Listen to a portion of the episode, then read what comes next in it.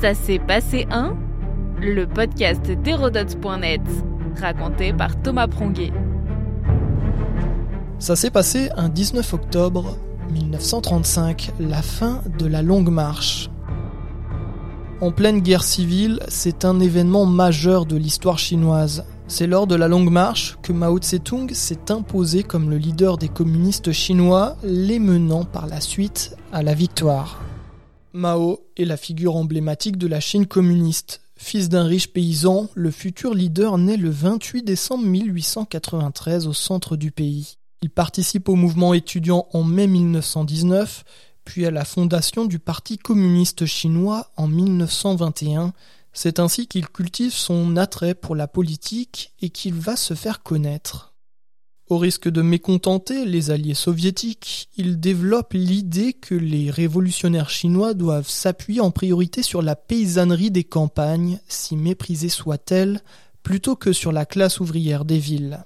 Elle est quasiment inexistante à l'époque en Chine, le pays est très loin de son industrialisation actuelle. Pour les communistes chinois, le temps presse. Les troupes du Kuomintang, le grand parti républicain dirigé par Chiang Kai-shek, perçoivent la menace rouge et ne comptent pas laisser si facilement le pouvoir aux communistes. En guerre, ils lancent une offensive sur le bastion.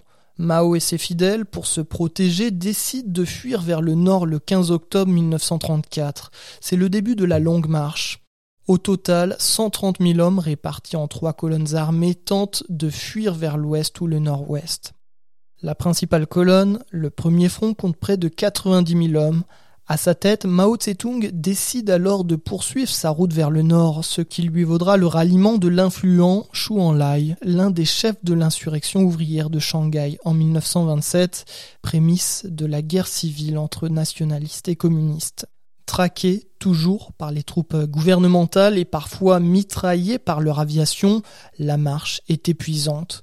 40 km par jour dans les déserts et par les montagnes enneigées. Tout ça avec 20 kg d'équipement sur le dos, ravitaillement et fusil compris. Entre les attaques, les maladies, la faim et les très nombreuses désertions, les effectifs fondent comme neige au soleil.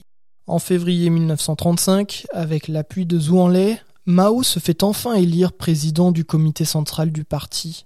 Désormais chef incontesté de son groupe, Mao rejoint un soviet communiste qui s'est constitué au Changxi, une province d'environ 200 000 m2 pour 25 millions d'habitants.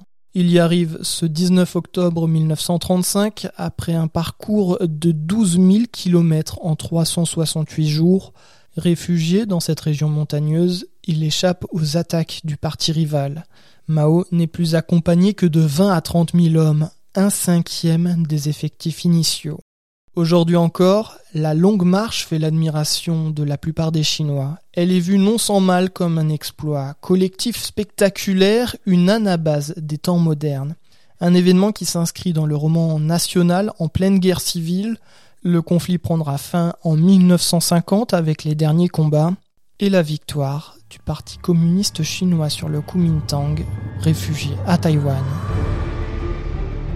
Notre podcast historique vous plaît? N'hésitez pas à lui laisser une note et un commentaire ou à en parler autour de vous. Et puis pour en apprendre plus sur l'histoire, rendez-vous sur hérodote.net.